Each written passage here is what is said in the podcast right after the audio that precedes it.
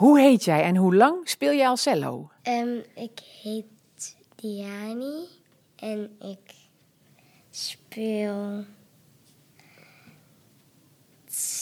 ehm, iets langer dan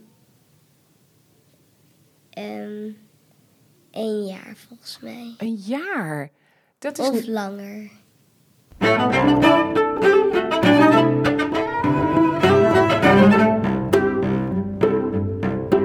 Is de podcast van de Cello Biennale Amsterdam. Het allerleukste festival dat er is. Gesprekken, reportages en natuurlijk muziek. Allemaal rondom, over en met dat bevallige instrument, die weemoedige dikbuik. Mijn naam is Mirjam van Hengel. Ik ben schrijver en programmamaker en ik speel geen cello, maar viool, wat mij bij uitstek een van de slachtoffers van dit festival maakt. Afgunstig verliefd op dat warme, mooie, grote instrument. Welkom bij deze aflevering, het Hello Cello Orkest.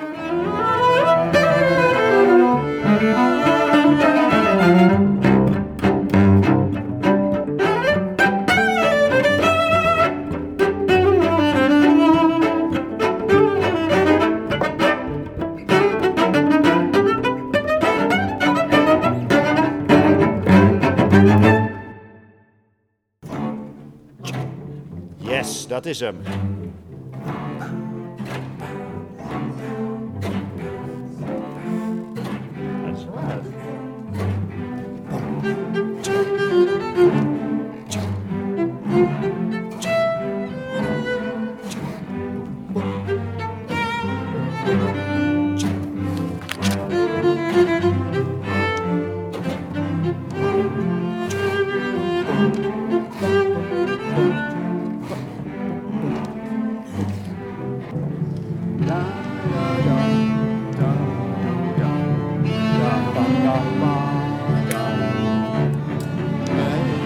Oké, jongens, sorry. Ik moet hier even stoppen.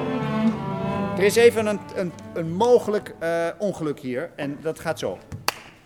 Dai da dam. Dai da. Da, da, da, da. Dat is het mogelijke ongeluk. Als dat gebeurt, want jullie moeten hem drie keer doen. En zij moeten mee gaan doen met jullie. Dan krijgen we een crash. Ja, dan gaat het hele schip. eh, op. dus, wat is hij? Ti da La la la. Ja, hij is altijd op tel. Even één keer doen, los. En dan gaan we vanaf D. 1. Da da da. Da da. Wacht. Lam bam bam bam. Ja, niet te vroeg. Nog een keer doen. Nog een keer doen. 1.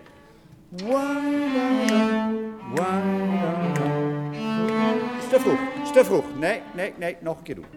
1. Durf maar te laat te komen. Daar zijn we. Oké, vanaf D. Iedereen op D. D, toetie. 1, 2, 3, 4, 5, 6. Een jongetje van acht dat voor het eerst op een groot podium zijn lessenaar uitklapt. Een 160-koppig orkest vol kinderen in gele t-shirtjes. Kinderen die nog maar net in Nederland wonen, de taal nog nauwelijks spreken, maar zich kunnen laten horen via de cello in hun armen. De Cello Biennale, dat is niet alleen dat festival in oktober in het Amsterdamse Muziekgebouw, maar ook een landelijk en inmiddels ver uitgegroeid educatief project. Overkoepelende naam Hello Cello. Via scholen in diverse en uiteenlopende wijken, in bussen, buurthuizen en bestormingen verspreidt de cello zich over het land en onder kinderen.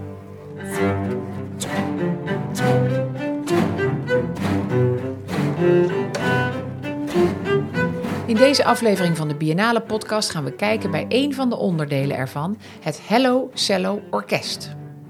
Het Hello Cello Orkest is een immens orkest van kinderen tot 18 jaar dat tijdens hun optreden in de Biennale het hele podium in het muziekgebouw vult. Maar dat is slechts de slotpresentatie. In de aanloop wordt in het hele land aan het orkest gebouwd, van Den Haag tot Zwolle, van Eindhoven tot Groningen. Vorig jaar, het jaar van de pandemie, kon het feest niet doorgaan. Alle moeite voor niks. Gelukkig kon een jaar later het grote Hello Cello Orkest toch optreden.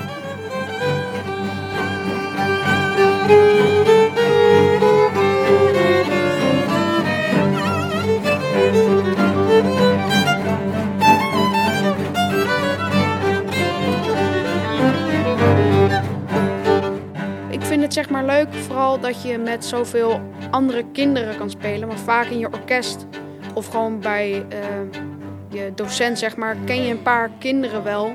Alleen bij Hello Cello zie je ook vooral helemaal nieuwe kinderen. En ook dat het heel, het is gewoon leuk om met zoveel kinderen te spelen. Dat je ook gewoon een gewoon volle, vollere klank krijgt. Ja. Jongens, jullie waren hier al een tjuk tjuk doen. Eigenlijk. Niet lange noten nog, ja? Kunnen we nog een keer op G doen? Dus je hebt alleen maar tu, da, dam, badla, di, da. En dan tjik, tjik, tjik, ja? G. 1, 2, 3, 2, 2, 3. Kinderen hebben geoefend met instructievideo's, met hun eigen leraren of in het zogenaamde leerorkest en het project Cello als Welkom, speciaal voor vluchtelingenkinderen. Doel is om kinderen te leren samenspelen, hun muzikale horizon te verbreden. Maar aan het eind van de rit moet er natuurlijk ook gewoon een goed concert uitrollen. Hoe krijg je een groep van ruim 100 kinderen zover dat ze echt muziek gaan maken en samen een klinkend orkest worden? Ik praat erover met de dirigent.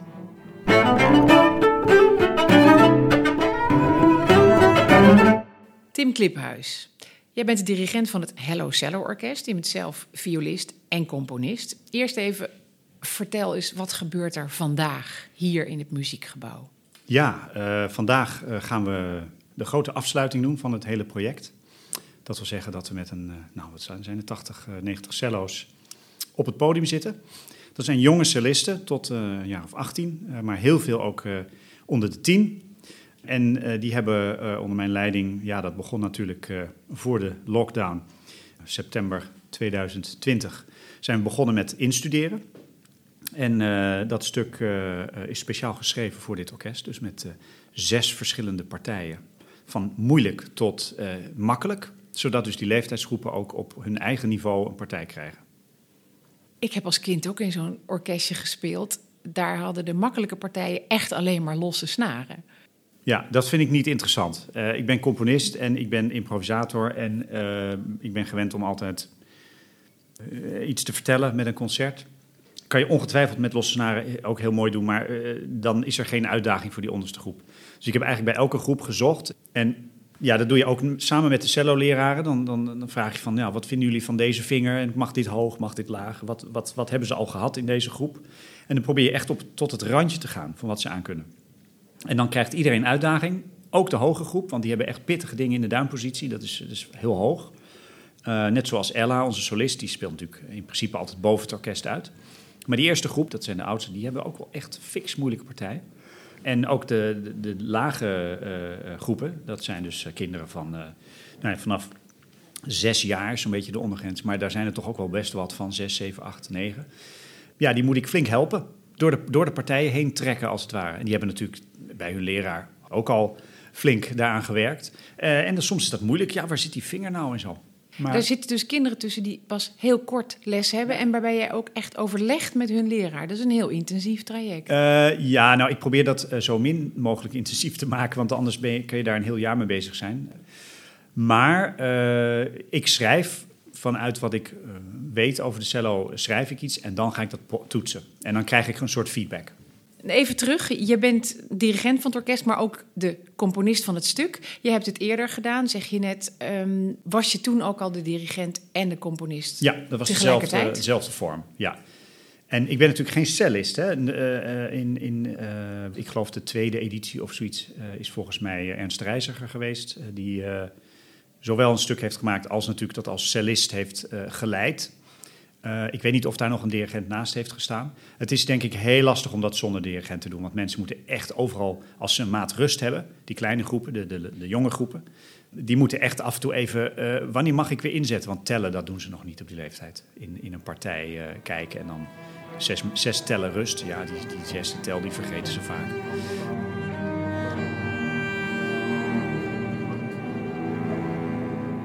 Super mooi, we gaan even niet door naar H. Drie aantjes, uh, beetjes. Jullie tellen geen rusten. Jullie spelen. La la la la la la. En dan denk je, oh, ik zie weer een rom, tjik, wom, tjik. Maar er staan hoeveel maten rust? 1, 2, 3, 4, 5, 6, 8 maten rust. Weet jullie hoe lang dat is? Heel lang. Goed opletten, jongens. Ik geef jullie weer aan. Ik schrijf dat zelfs nog even bij voor mezelf. Maar jullie moeten niet voor je beurt spelen, want dan gaan, gaan er dingen de mist in. Ja? Gaan we even nog een keer oefenen, dat jullie die even voelen. Kunnen wij even op G, even zonder Ella. En ik ga daar ook mee spelen, dus je hebt straks geen dirigent op G, dus die gaan we even goed oefenen. G. Gerard. One, two, three, two, two, three, one.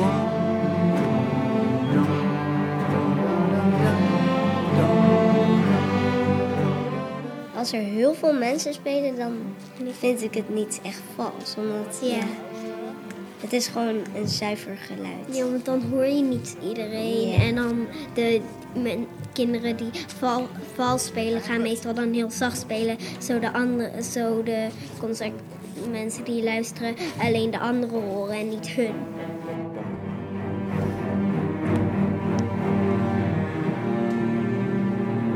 En zachter worden. Wat denk jij, er zitten nu 90 kinderen op het podium. Die komen uit verschillende orkesten, uit verschillende steden in het land. Dat- Ja. Die heb je ook allemaal afzonderlijk gezien Ja, van tevoren. Eindhoven, Zwolle, Amstelveen zijn we en eh, Den Haag. Ja. Waar komen al die kinderen vandaan? Komen die van muziekscholen? Melden die zichzelf aan? Het is echt alles. Eh, heel veel zijn er natuurlijk ook weer van muziekouders. Dus die weten dat er een biennale is en die hebben dat op de radar. En, maar er zijn ook eh, kinderen van statushouders, heette dat tegenwoordig, geloof ik, in goed Nederlands. En eh, die spreken ook nog heel gebrekkig Nederlands, eh, maar zitten wel in het orkest en spelen allemaal mee. Eh, dus ja, het, het is een, echt een enorme mix van allemaal verschillende achtergronden. Ehm, waarbij het, de grootste achtergrond is natuurlijk dat inderdaad de link met een muziekschool of met een privédocent of met een orkest. Ja. Wat denk jij dat de waarde is van zo'n orkest? Het leuke is dat dus door het toevoegen van die oudere groepen, dat die hele jonge kinderen in een stuk zitten dat een enorm niveau heeft, waar zij gewoon iets kunnen bijdragen. Maar als het alleen maar jonge kinderen waren geweest, ja, dan was het dat stuk nooit kunnen zijn. Dus dat is de meerwaarde. Dat zij eigenlijk een, de, de jongste mensen een ongelooflijke ervaring krijgen. En dat zij ook kijken naar zo iemand die ervoor zit. Dus Ella eh, van Pauke speelt en zij zien dat. En eh, als je leert, heb je ook heel, doe je heel veel met je ogen. Je kijkt heel veel af. Dus dat, dat geloof ik, vind ik de grootste waarde. Dat dus de leeftijden met elkaar bezig zijn. Ja. Dat daar geen grens tussen zit. Is er een selectieprocedure voor het orkest? Niet officieel. Je hoeft niet een auditiefilmpje in te sturen of zoiets. Ehm, we hebben het er wel over gehad na mijn eerste eh, biennale in 2018. Eh, er waren een paar, twee of drie kinderen waren eigenlijk aan het begin heel ongelukkig. Want die waren volstrekt onvoorbereid en waren eigenlijk niet eens in staat om dat lage niveau eh, te halen. Dus er is wel sinds die datum, eigenlijk dit project, eh, merk ik dat al, is er beter met de leraren gecommuniceerd wat die kinderen precies moeten kunnen. En de leraren worden geacht om die selectie zelf te maken. Dus deze student is eraan toe, deze nog niet. Dat is belangrijk. En dus daar moet ook naar leraren moeten, die moeten daar telkens aan herinnerd worden. Dat het niet zomaar iets leuks is waar je je leerling naartoe stuurt en je hoort er nooit meer wat van. Nee, jij moet meedenken en jij moet ook studeren met die leerling. Dus dat is de selectie eigenlijk. Dus het gaat niet zozeer om het niveau als om de voorbereiding. Juist. En is de bedoeling dat hier ook kinderen in terechtkomen die nauwelijks met muziek in aanraking komen, nu voor het eerst in zo'n orkest belanden? Ja, de, de, de, de jongste groep, eh, daar zijn er behoorlijk wat van die nog nooit in een orkest hebben gezeten. Dus voor, voor hen is het echt uitdagend, eh, alleen al om te zitten met anderen en het samenspelen. En, En- het is dus ongelooflijk motiverend, want het houdt die mensen natuurlijk ook aan het studeren. En die, die kinderen zie je met klapperende studeren. oortjes in het orkest zitten. Ja, ja. ja en soms ook eh, trekken ze een repetitie niet, die is dan te lang. Dus nou, maar goed, dan een, een derde repetitie zie je van, nou, dan gaat het nu toch wel. Dus dat is ook een gewenning.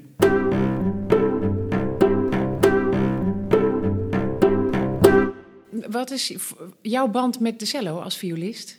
Ja, nou ja, kijk, ik heb ook wel eens iets voor een violenorkest moeten schrijven. En eh, dat is natuurlijk heel leuk, maar het is heel beperkt.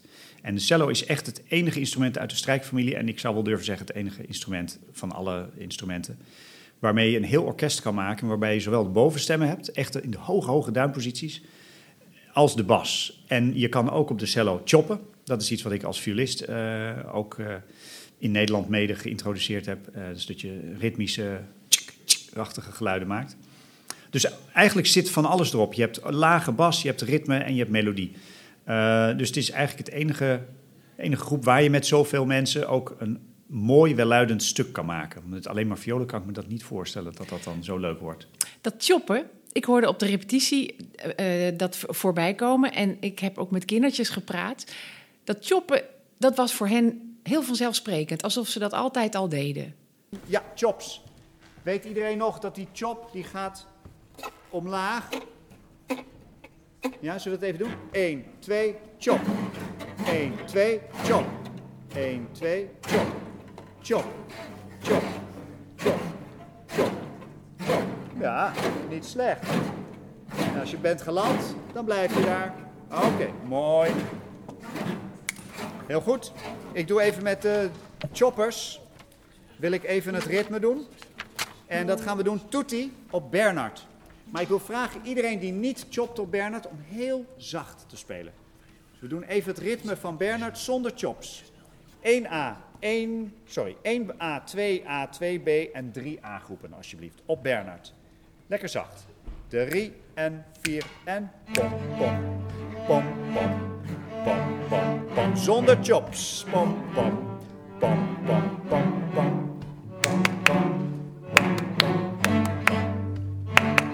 choppers, speel door. Choppers, hier zitten dus. Wacht. Chops en dingen als Ja. dat, dat heb ik En nooit gedaan. Pizzicato doe ik wel echt heel vaak in Engeland met mijn andere meester, maar niet in Nederland. Maar zo eigenlijk was de chop steeds een keer de eerste keer en ik heb heel lang niet meer pizzicato gedaan. En wacht.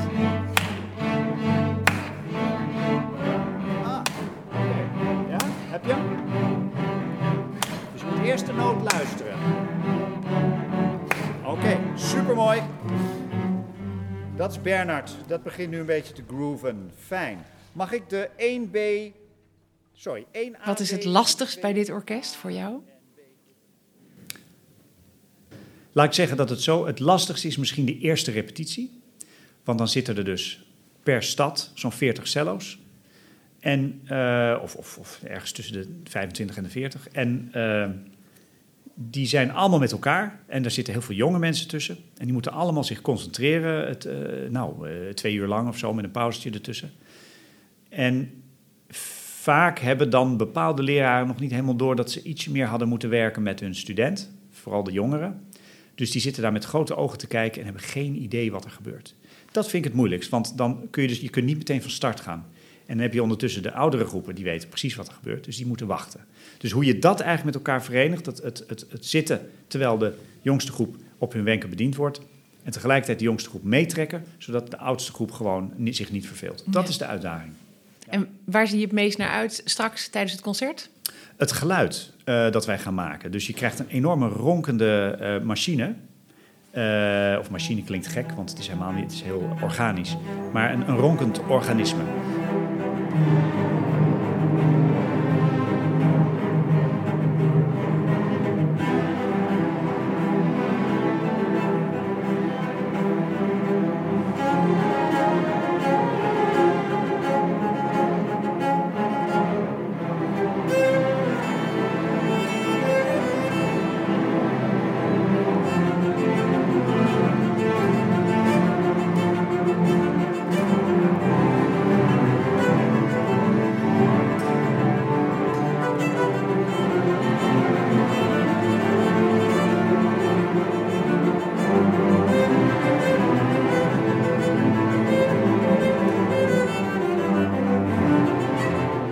Waar verheugen jullie je het meeste op?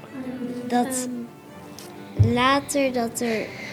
Mm, hele grote concerten zijn, groter dan Ja, 200 kinderen of zoiets. En dat, dat wel, vinden wij wel echt heel leuk. en dat sommige kinderen dat, ehm, dat ze nu heel hard hebben geoefend en dat ze later misschien wel heel goed ehm, eh, worden. Hier, eh, kunnen En dat, spelen. ze, ja, en dat ze ook beroemd Ja.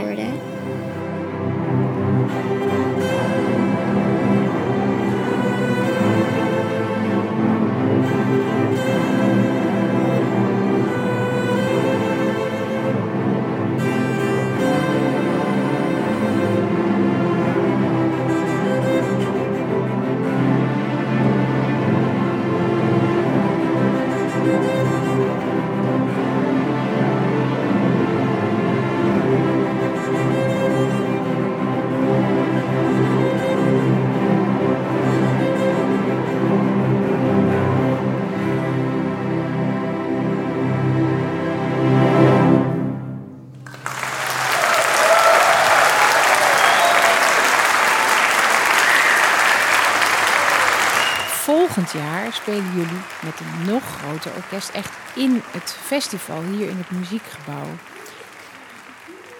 Zijn jullie daar zenuwachtig voor? Ja. ja. Ja.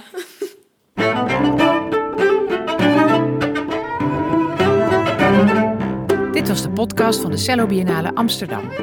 Ga vooral ook naar de website cellobiennale.nl en abonneer je via je podcast-app.